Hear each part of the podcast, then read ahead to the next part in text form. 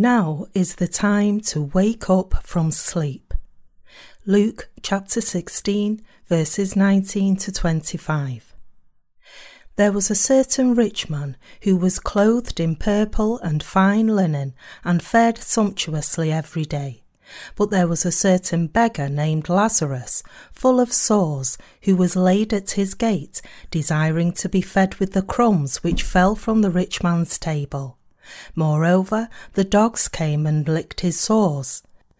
So it was that the beggar died and was carried by the angels to Abraham's bosom. The rich man also died and was buried. And being in torments in Hades, he lifted up his eyes and saw Abraham afar off, and Lazarus in his bosom. Then he cried and said, Father Abraham, have mercy on me, and send Lazarus, that he may dip the tip of his finger in water and cool my tongue, for I am tormented in this flame. But Abraham said, Son, remember that in your lifetime you received your good things, and likewise Lazarus evil things. But now he is comforted, and you are tormented. Through today's scripture passage, the Lord is telling us that we should not be interested in just worldly affairs, such as our own material prosperity. What really matters is not how wealthy a person is in this world, but that one should be a happy person, able to enter the kingdom of God. This is what the Lord is teaching us with his parable of a poor man and a rich man in today's scripture passage. In this parable, the Lord told the story of a wealthy man who, after living a prosperous and worry free life, surrounded by opulence in this world, died a peaceful death. While alive, this man had always worn purple garments, had many servants, lived in opulence without any worry, and enjoyed a great deal of wealth. However, once the rich man died, he ended up in hell. The wealthy man was thrown into the fire of hell, filled with scorching heat, to suffer from extreme thirst. In contrast, Lazarus, the poor beggar who lived at the gate of this rich man's house and ate the crumbs that fell from his table, went to heaven after his death. While alive, Lazarus had lived on the leftovers that the rich man's house threw away, but after his death, he went to heaven instead of the rich man. In today's scripture passage, this is described as Lazarus being carried by the angels to Abraham's bosom. It means that Lazarus went to the kingdom of heaven where Abraham had entered before him. In other words, Lazarus went to the kingdom of heaven filled with blossoming flowers and wonderful music, where he was to be served by all of creation and every angel, and where the Lord was to be with him. Even though Lazarus had been a beggar in this world, he was able to enter the wonderful kingdom of God. In complete contrast, however, the rich man ended up in hell. From this passage, we can realize clearly that our carnal lives in this world do not mean everything. As such, while living in this world, we must always trust in the Lord, the Master of heaven, and preach his gospel. Yet, despite this, my fellow believers, are we not being too myopic, judging our happiness and unhappiness based only on what's visible? We know that this is wrong. Indeed, we should realize that life in this world is not all that matters. In other words, how one lives in this world is not what's really important, but rather where he can go after his death. For human beings, this world is like morning mist, that is, a temporary place to stay and live, and after this awaits judgment. Therefore, what's important is not how much we prosper in this world, but what comes after our death. That is, whether we are embraced in Abraham's arms like Lazarus or cast out into hell. My fellow believers, we must always remember that what comes after one's life in this world is far more important than the present life. Even if we set aside the issue of heaven and hell, how one's life is assessed after his death is more important than how he was evaluated while he was alive. Ultimately, in other words, how a person is assessed and where he ends up after his death is more important than how wealthy a life he lived in this world.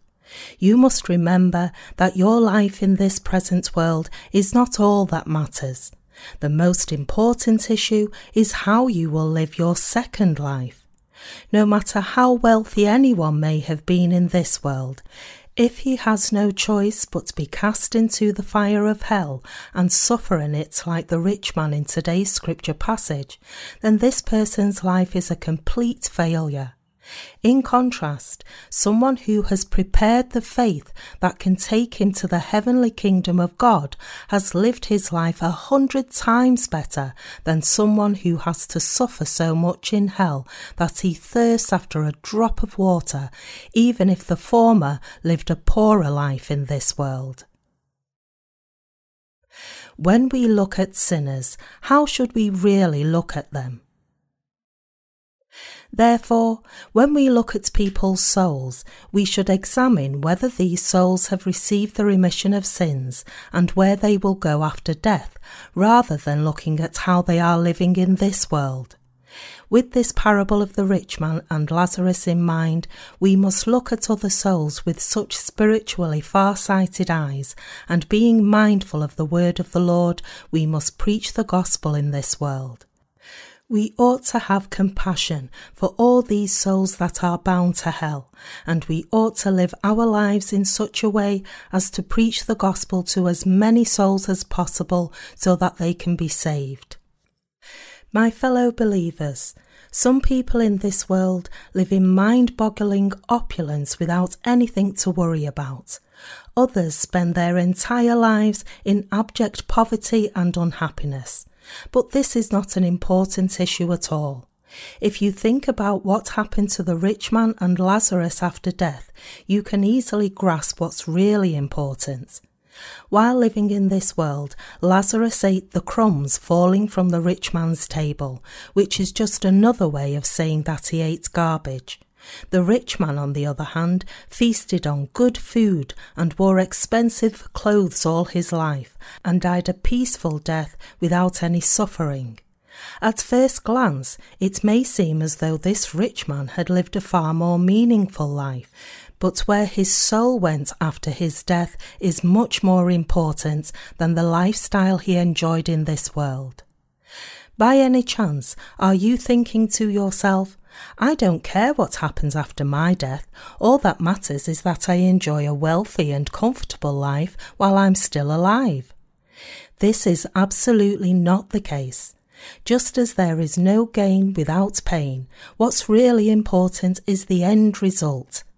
Even if you are struggling a lot now, if at the end of the road you are able to reach your goal and the end result of your present suffering is rewarding, then all has gone well. Your end must be better than your beginning. Only when your life ends well can you say that you've lived a truly worthy and meaningful life. Whenever we come across anyone, we must ask ourselves, will this soul go to hell or will he go to heaven? Put differently, we should treat everyone based on the question of whether this person will go to hell or heaven at the end of his life. If this soul is bound to hell, then it is our duty to preach the gospel to him so that he may not end up in hell. My fellow believers, countless people see their stations in life change drastically after their death. There are surprisingly many people who, after having lived a prosperous life in this world, actually end up in a completely opposite situation after their death. Then there are others who, even though they have lived in abject poverty in this world, enter the kingdom of heaven, having met the Lord, believed in the gospel of the water and the Spirit, and received the remission of sins and salvation. It is a very common occurrence for people to live in this world without any worry, only to end up facing the opposite situation after their death. In short, our lives in this present world are not all that matter to us. A far longer life awaits us in the next world. You should also keep in mind that just as I said now, one's way of life in this world is not necessarily continued in the next world. Many people think that if they've lived like a king in this world, they will be able to continue to live like a king in the next world. For instance, in ancient times, when a king died, it was believed that he would be able to carry his power into the next world, so his subjects in the court, his servants, and his wives and concubines were buried alive together with the king. This is not only a foolish practice, but it is also inhumane. If you think that a servant is still a servant and a king is still a king, even after death, then you are making a big mistake. As mentioned before, even though Lazarus had been a beggar in this world, after his death he was embraced in Abraham's arms, whereas the rich man who had enjoyed a good life in this world was cast into hell to suffer. The fire in hell was so hot that the rich man said, Father Abraham, have mercy on me, and send Lazarus that he may dip the tip of his finger in water and cool my tongue, for I am tormented in this flame. The rich man said this because he still was not aware of what had happened. He must have thought that Lazarus was still a beggar. Even as he was suffering in the fire of hell, he still thought of Lazarus only as the beggar at the gate of his house, feeding on the crumbs falling from his table. In other words, the rich man said these things because he still thought that he could dictate Lazarus to his liking, even though their circumstances had now changed. This is the very delusion that's plaguing many people. Like this, even though one's present life in the flesh does not mean anything, many people take this life as the standard to judge everything. As such, we need to think carefully about how we should deal with souls, that is, from what perspective we should approach them. Should we look at them based on their wealth, fame, knowledge, or beauty, or should we look at them from a different point of view? This question deserves serious consideration. Whenever we look at people, we must view them based on the question of whether their souls will go to heaven or hell. Based on what standard do people evaluate other people or things? For those who are not of the people of faith, the standard is how they can prosper materially in this world. They don't care about the means as long as they are prospering. They think this is their happiness, no matter how they attain their prosperity, even if they had to steal or murder to get where they are. It is with this standard that they look at others, themselves, and everything else. But that is not what's important. Those who are truly happy are those whose hearts have been set free, who have been liberated from sin to enjoy peace and receive the remission of sins in their lives. What is our point of view then? How should we approach people? We should see and discern people based on whether they are bound to hell or heaven. Put differently, we should have compassion on those who are bound to hell, and when it comes to those who are going to heaven, we should be grateful to God for them and consider them as blessed people. Value system is shaken a lot in these end times. In this present age, worldly wealth is considered to be the supreme value. We may very well say that this age is the golden age for the rich. Most people in developed countries are quite prosperous. In contrast, in underdeveloped countries, there still are many people worrying about meeting their basic needs for food, clothing, and housing. North Koreans are among such poor people, and it saddens us deeply to see our brethren in North Korea suffering like this. At any rate, even if one is living in a rich country and he is also individually wealthy, if he has not received the remission of sins, then he is as good as facing starvation.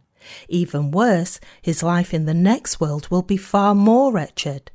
You probably have family members or relatives who are sure of themselves just because they are rich, even as they have not received the remission of sins.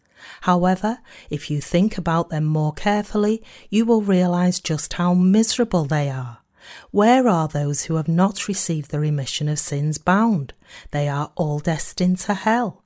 That's why they are pitiful. No matter how powerful, how rich, and how attractive they may be, they will all be cast into hell in the end. So, what use are all these things, even if they were to live for a hundred years in this world? My fellow believers, anyone who does not receive the remission of sins is bound to hell. Such souls are truly pitiful souls. I am not saying this because I have received the remission of sins, but because these souls are indeed wretched souls destined to hell. You must realize clearly that heaven and hell do exist. You must also grasp clearly that such souls will inevitably be cast into hell. Since they are destined to hell, what is the point of having all this power, driving around in a Benz, or even throwing around money on the road? Driving a Benz or other luxury cars is akin to wasting away money. Of course, I don't know the details since I've never driven such a car, but the point is that these luxury cars guzzle that much gas. If I wanted to, I could actually buy a Benz right away. How much does a Benz cost? $50,000? $100,000? I could afford it if I really wanted to. If I were to cut back on all my living expenses except for basic needs, then I could buy at least one Benz, if not five, and drive around in it. It's all possible if I just pinch my pennies a bit. Do you think that I don't drive around in a Benz or a BMW because I don't have enough money? No, I don't drive around in such a luxury car because that has absolutely nothing to do with where I will go after my death. Every sinner is destined to hell, even if one happens to drive such a luxury car. Put simply, even if you have the most expensive car in the world, this car will not lead you to heaven. No high performance car in this world can take us to heaven. What difference does it make for a hell-bound person to drive a Benz, a BMW, a Ford, or even a run-down piece of junk? Which car one drives in this world is absolutely irrelevant to where he will go after his death.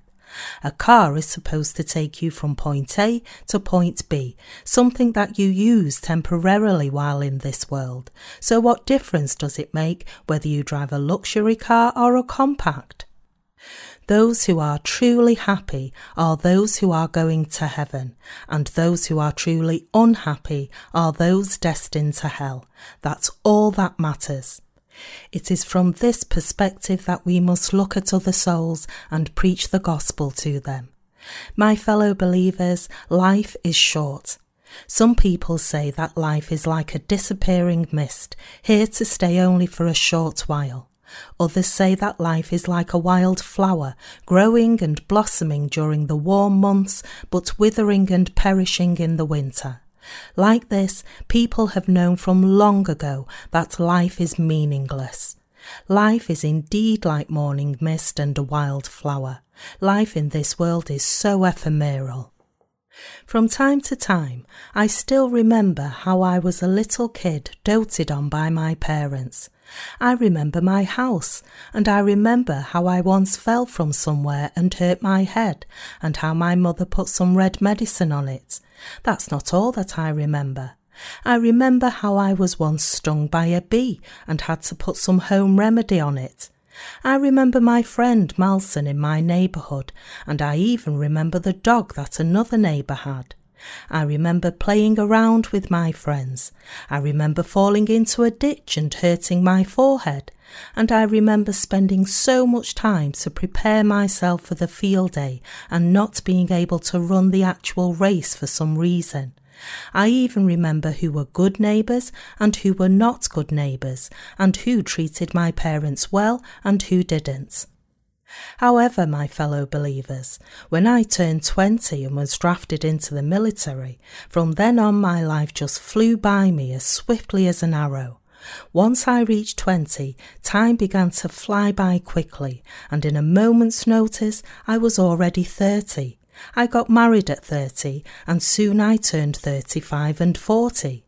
Life seemed to slow down a bit in those years, but all of a sudden I found myself turning 55. My fellow believers, life passes by in the blink of an eye like this. Even now, I still can't believe that I am over 50. I still feel as though I am only 25. At least that's how I feel in my heart. Even now, if I were not to do anything else, but only take care of my own flesh, then I could very well shout out that the real life begins at 60. But because I am struggling with not only my physical health, but also my spiritual work to help others, I sometimes get weary and feel saddened. It wasn't long ago that I turned 50, and now my 60th birthday is just around the corner. Someone once said that turning 50 is no big deal, but is this really the case when one ought to plan his life again and live an upright life until the Lord returns? It may seem at first glance that 50 years are a long time, but if you divide your life into different stages and look back at them, it's such a short time. One lives without a care when he is a kid, and all the subsequent stages in his life middle school, high school, college, and so forth go by in the blink of an eye. As soon as one enters elementary school, he finds himself in middle school. As soon as he finds himself in middle school, in no time does he find himself in high school. Then comes college. Time goes by so fast. Some of our students here may wonder, what is Pastor Young talking about? Time goes by so slowly for me.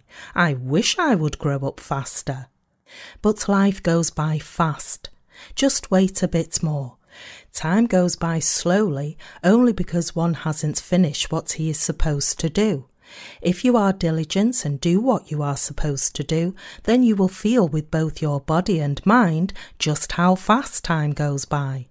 Because life flies by so fast, there is all the more reason why one must receive the remission of sins.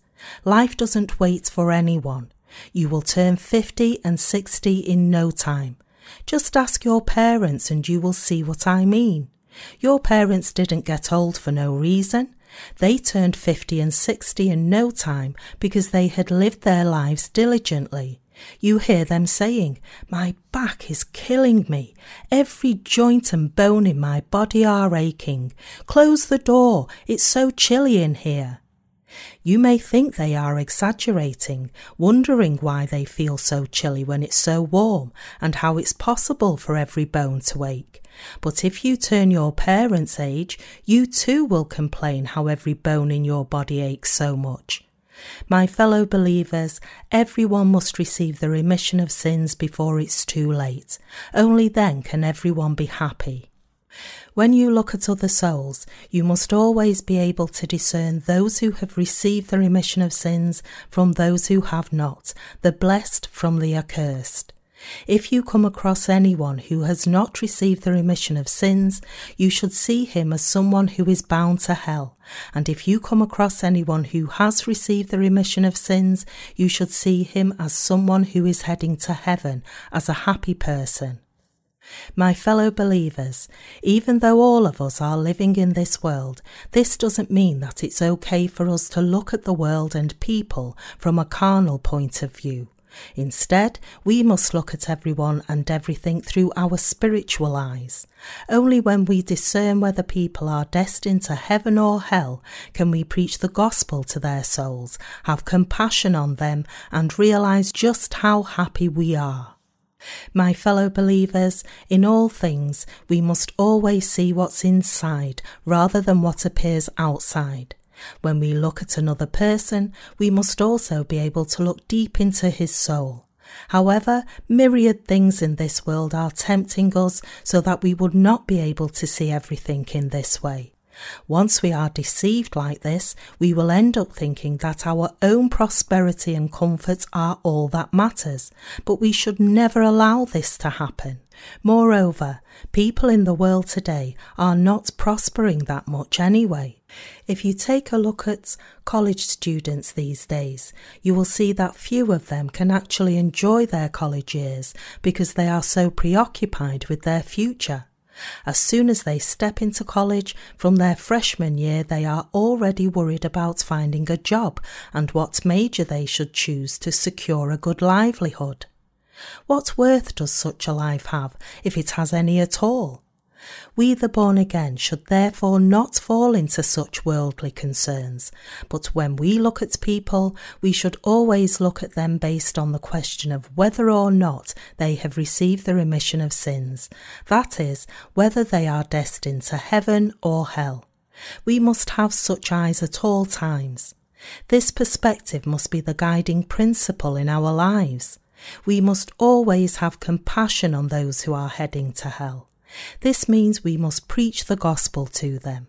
We have compassion on these people precisely because they are ultimately bound to hell, no matter how rich and talented they may be.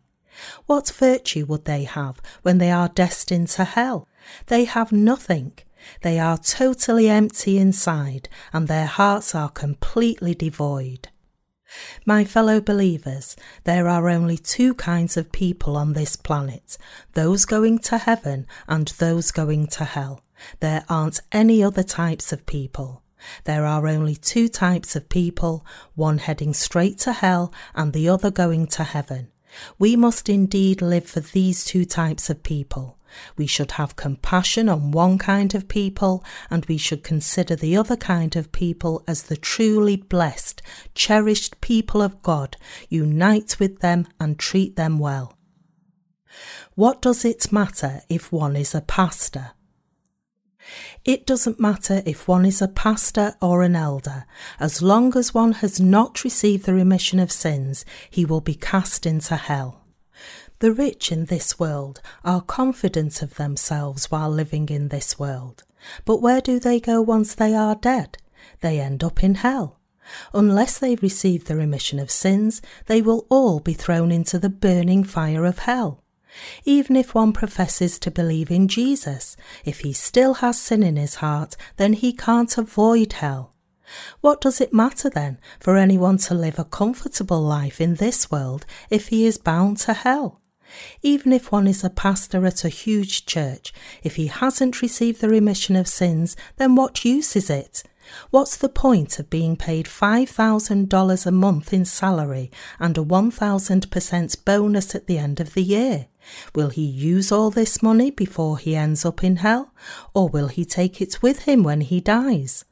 Alexander the Great also returned empty handed on his death. You know very well that no one can carry anything with him on his death. The dead cannot take anything in this world with them. All that you have left upon your death is the clothing you are wearing, your cramped casket, and a tiny parcel of land where you are buried. Even this tomb of yours will be just barely enough to bury you. Apart from this, you will have nothing to carry, and this is true for all of us human beings. So it is absolutely imperative for everyone to realize where he is heading in the end. Put differently, you cannot afford to live without knowing where you will end up. My fellow believers, if any soul lives without even realizing where he is heading, then such souls would be the most pitiful souls. Any soul that has not received the remission of sins is a soul that's bound to hell. We should discern every soul based on two criteria. One is bound to hell and the other is bound to heaven. Only when we are able to discern souls like this can we have compassion on the sinners destined to hell and preach the gospel of the water and the spirit to these sinners. It is then that we can also pray for such sinners. Life in this world is not everything there is. Yet there are too many pitiful people in this world who don't even realize this. But rather than denouncing these souls, we ought to have compassion on them. Such poor souls are everywhere around us. Their end result is predictably clear. Yet they still continue on with their lives as though nothing will happen to them, even though there clearly is a heaven and a hell. Some people might then say, Have you been to heaven then? I've been to heaven by my faith in the gospel of the water and the Spirit, and I know it by faith in the Word of God. From time to time, we hear some people claiming that they were brought back to life from death. These people make outlandish claims, saying that they saw the tree of life, a river flowing next to it, and all kinds of wonderful fruit bearing trees in heaven. But that is not what heaven is all about. Such people's claims are nothing more than lies. It's true that some people fall into a coma and do not regain consciousness for a long time, but once anyone dies definitely and goes to heaven or hell, he cannot return. Once someone enters either place, he cannot return to this world in any way, nor can he move from one destination to the other. There is such a great gulf between heaven and hell that no one can go to the other places once he arrives at his destination. So, how can anyone say that he's been to heaven and hell? Such a claim is not only preposterous, but it is completely unfounded. It might have happened in their dreams, but to claim to have seen heaven and hell makes no sense. Don't you agree, my fellow believers? Such people might have dreamed about it, but none of them has actually been to heaven. If they've been to heaven, then how is it possible for them to have returned to this world? Anyway, we must carry out the work of spreading the gospel, believing that there indeed are two types of people in this world. When dealing with those bound to hell, we should have compassion on them rather than discriminating against them. We must cherish all souls alike, whether it's our own children's souls or someone else's soul. Every soul is equally precious. It is never the case that the souls of my own family members are somehow more precious than other people's souls. The soul is free of its earthly relations once it's dead. The reality of the resurrected. Jesus was once asked, There is a certain woman who had seven husbands. Whose wife would she then become when she is resurrected? Jesus answered this question by saying, You are asking such a question because you think only according to the standard of the world. After the resurrection, there is no difference of sex. There is no man nor woman. My fellow believers, the resurrected have no distinction or classification. There is no gender. So there is no marital relationship either, as there is in this world. The relationships you have built in this world are all rendered obsolete in the next world. Some people say, I will follow you until the end. I will go to where my parents are. Your parents went to hell. Still, I will go where my parents are. Do you think that your parents will remember you when you see them? Not only will your parents not recognize you, but you will not recognize your parents either. Parents and children will not recognize each other. Such relationships are valid only in this present world. There will be no such relationships in the next world. As such, we must always cherish other souls just as we cherish our own families. As those who have received the remission of sins, we ought to cherish not only our own families, but also other souls and preach the gospel to every soul.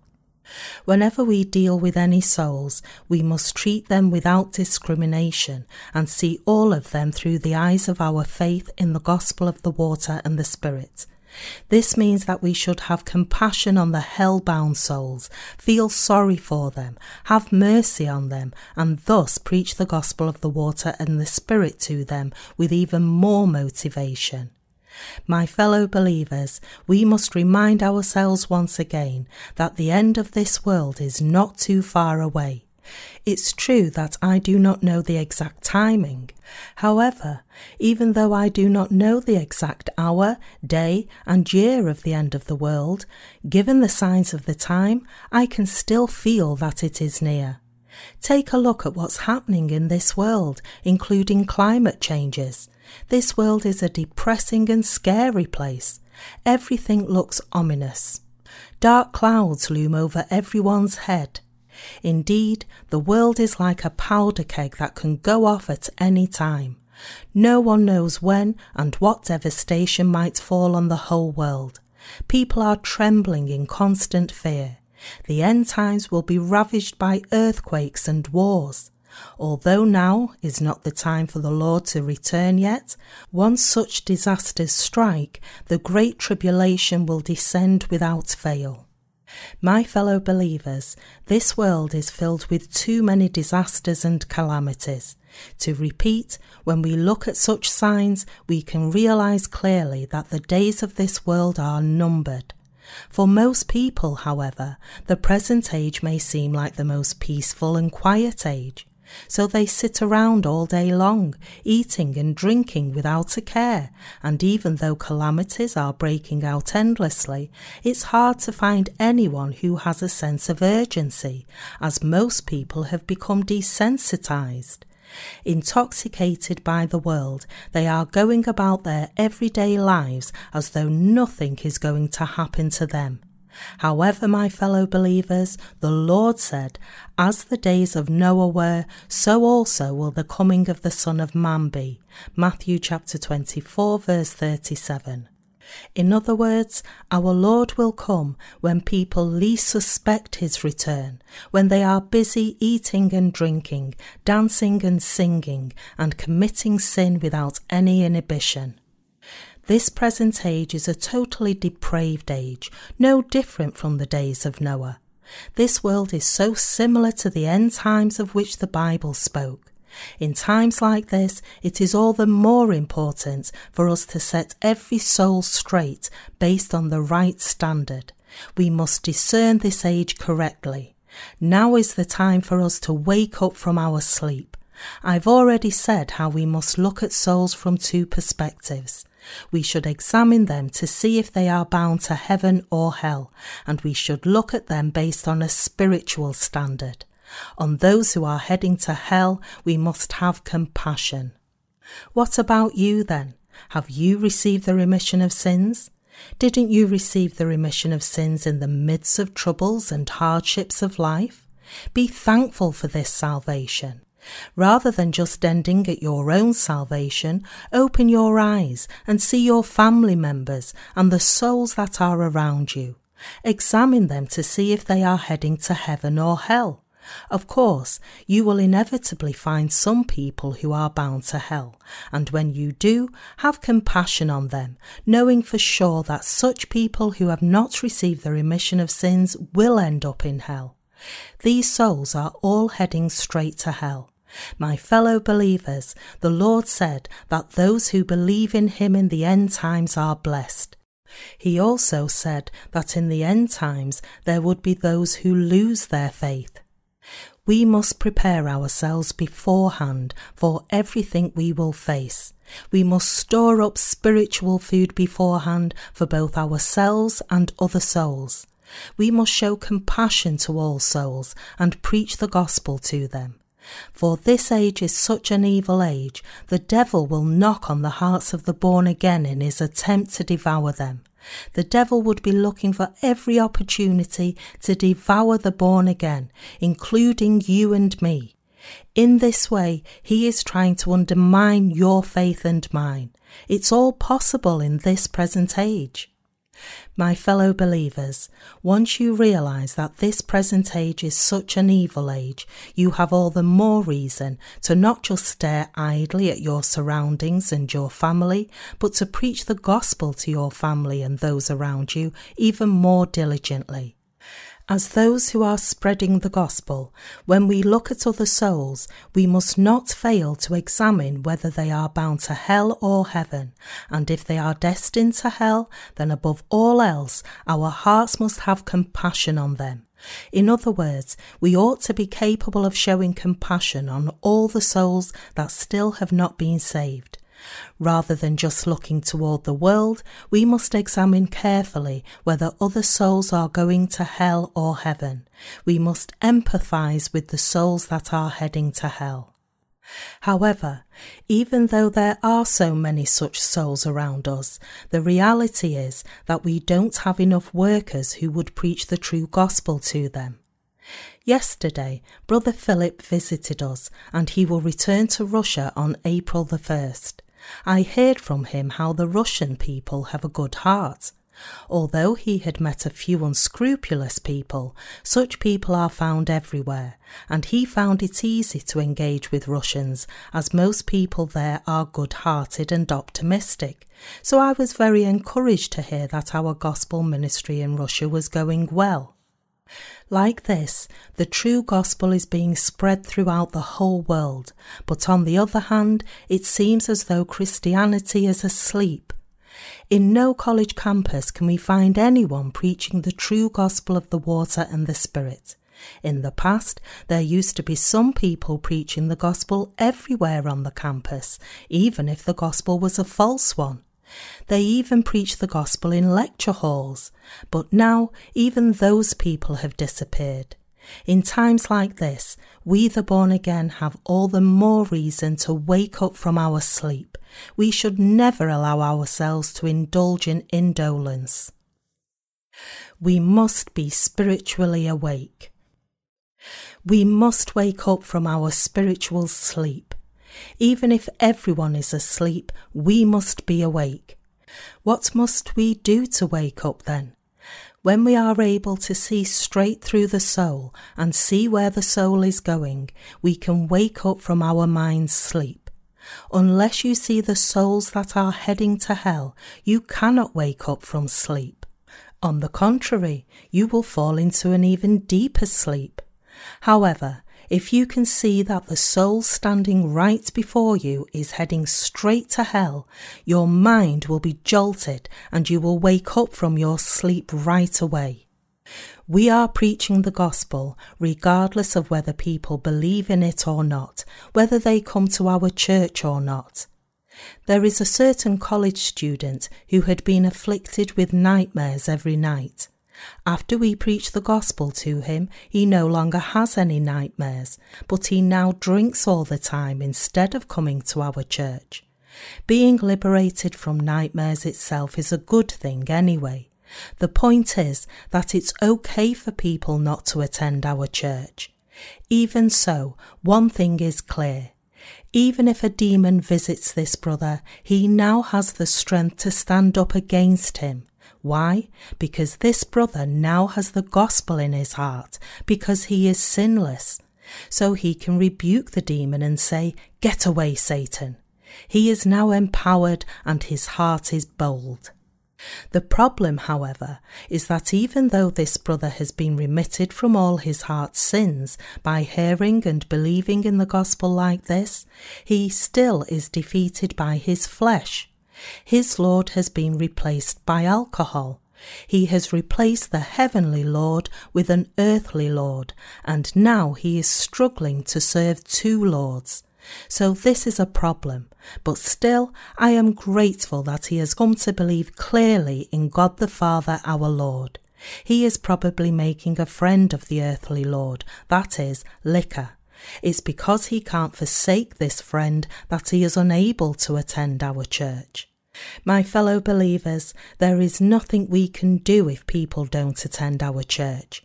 Even so, far from being disappointed, we the born again must continue to preach the gospel diligently. We must become the workers that spread the gospel to everyone heading to hell. I don't believe that everyone who receives the remission of sins becomes a worker of God. I believe that those who become the Lord's workers are those who love other souls, love the Lord, and despite being insufficient in their flesh, cherish both their own souls and others as well. As such workers of God, we must continue to preach the gospel of the water and the Spirit, regardless of whether those who hear the gospel attend our church or not. It is very important for us to help as many souls as possible to receive the remission of sins and teach them the gospel of the water and the blood. This is my only wish in this world. My only wish is for everyone to know the gospel of the water and the blood and to believe in this gospel. Remember always that this is also our Lord's wish. As long as people hear the gospel, I don't care if they don't come to our church. I don't mind it at all if they go somewhere else after receiving the remission of sins. It doesn't matter where they go, for they are still in the palm of the Lord's hand. Where they go is not their home, but here is their home. Let them go to someone else's home, make as much offerings as they want, and serve as much as they wish. My fellow believers, what we really need is the eye that can see the state of every soul. We ought to pray to the Lord to give us this eye and preach the gospel. Even though few people have the gospel and there are too few true workers of God, if we pray at all times like this, prepare a bit more, plant churches, and spread the gospel abroad, everyone all over the world will be able to know this gospel in the end. All will come to believe in this gospel truth of the water and blood and receive the remission of sins. My fellow believers, I am confident that this day is not too far away. Soon our fellow Koreans will also come to know the gospel of the water and the blood. In the years to come, the number of believers in this true gospel will increase ever more. The churches in this city are now changing. Anyone who believes in Jesus is said to be a righteous person. In other words, every Christian is unconditionally said to be a righteous person, regardless of whether he has sin or not. In the past, when a Christian said that he was a righteous person, he was accused of being a heretic. But now, pastors in this city speak without hesitation that they are the righteous, because they believe that Jesus has blotted out all their sins with his blood on the cross. But is it really true that all their sins have been blotted out from their hearts just by believing in the blood of Jesus? Does everyone really become righteous when he believes in the blood of the cross alone? No, that's not the case. In times like this, all that we have to do is preach the genuine gospel to people, to demonstrate to them clearly the evidence of the fact that we are the righteous. I am sure that countless people in our country will then receive the remission of sins. I am also confident that not just Koreans, but many people all over the world will also receive the remission of sins in this way. Soon, before the end of this earth, many people will know the gospel of the water and the blood. So that this may indeed come to pass, our Lord will strengthen us, and we will fulfill our calling without fail. No matter what, we will devote all our energy to preaching the gospel of the water and the blood to everyone throughout the whole world. My fellow believers, we are a woken people. We have much to do. Do not be so attached to yourself alone. You should first preach the gospel to your family members so that they may be saved. Wouldn't you feel sad for your family members if they are not saved? Would your heart be at peace even as your own family members are heading to hell? We must pray also. We must pray to God with one heart for the gospel to be preached. God will answer us if we pray united in one heart. That's why we have to pray day and night. We must pray to God by faith time after time to save all these souls. After some time has gone since praying like this, we should approach them and admonish them to accept the gospel. If they don't listen to us, then we have to start praying again. If we pray by faith, then sooner or later all these people's hearts will change and they will come to believe. My fellow believers, we must continue to pray. How did I say we should see souls?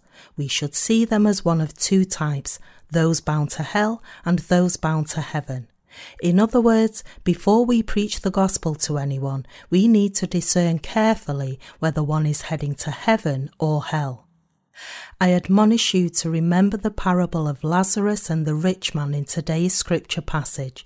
Discern the two types of souls and, having compassion on those bound to hell, preach the gospel to them.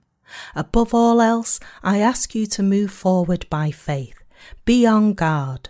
The end is not far away. Even if the Lord returns tomorrow, we must faithfully carry out our entrusted work today. Whether you are working at a job or have your own business, you should work diligently. And even if the Lord returns tomorrow, you should faithfully finish today what you've been entrusted with. However, although you should take care of your fleshly affairs like this, you shouldn't lose your focus, and more than anything else, you should be devoted to saving souls and preaching the gospel to them out of compassion. You and I have been called by the Lord for this work, and seeing our faithfulness, God has made us his workers and put us in this church. Above all else, you and I must be awake and live our lives for the salvation of the soul. Our Lord said that He will come when people think they are comfortable and safe. Take a look at this present age. Isn't it time for you to wake up from your sleep? My fellow believers, remember that now is the time for us to be awake. We must be on guard. We must get our priorities straight and preach the gospel to all the souls in this world. While you should be diligent in your everyday life to take care of your studies, your job, and your family, you must do all things, whether eating or drinking, for the glory of God and the preaching of the gospel. Let us then all lead our lives in this way, and then go to the wonderful place together when the Lord calls us. My fellow saints, remember that when you use what you have for the gospel, and when you thus take many souls to the Lord in the next world, this is the most worthwhile thing to do. It is the most virtuous and most righteous work. If we are unable to do this, then what we have would be meaningless. An earthquake can render the things of the world completely useless, and all our possessions will mean nothing when tribulations come. Therefore, everyone is ultimately the same before the Lord, whether rich or poor. My fellow believers, let us all live to spread the gospel of the water and the Spirit. I will carry out this work until the day I take in my last breath. I believe that if I live in this way, the Lord will take me away. But I won't go before you. Despite my appearance, I am far more resilient and stronger than what many people think. Even if I look exhausted, all that it takes for me to recover is just a couple of days' rest. So you have nothing to worry about me. No matter what, I will preach the gospel of the water and the Spirit to the last drop of my strength.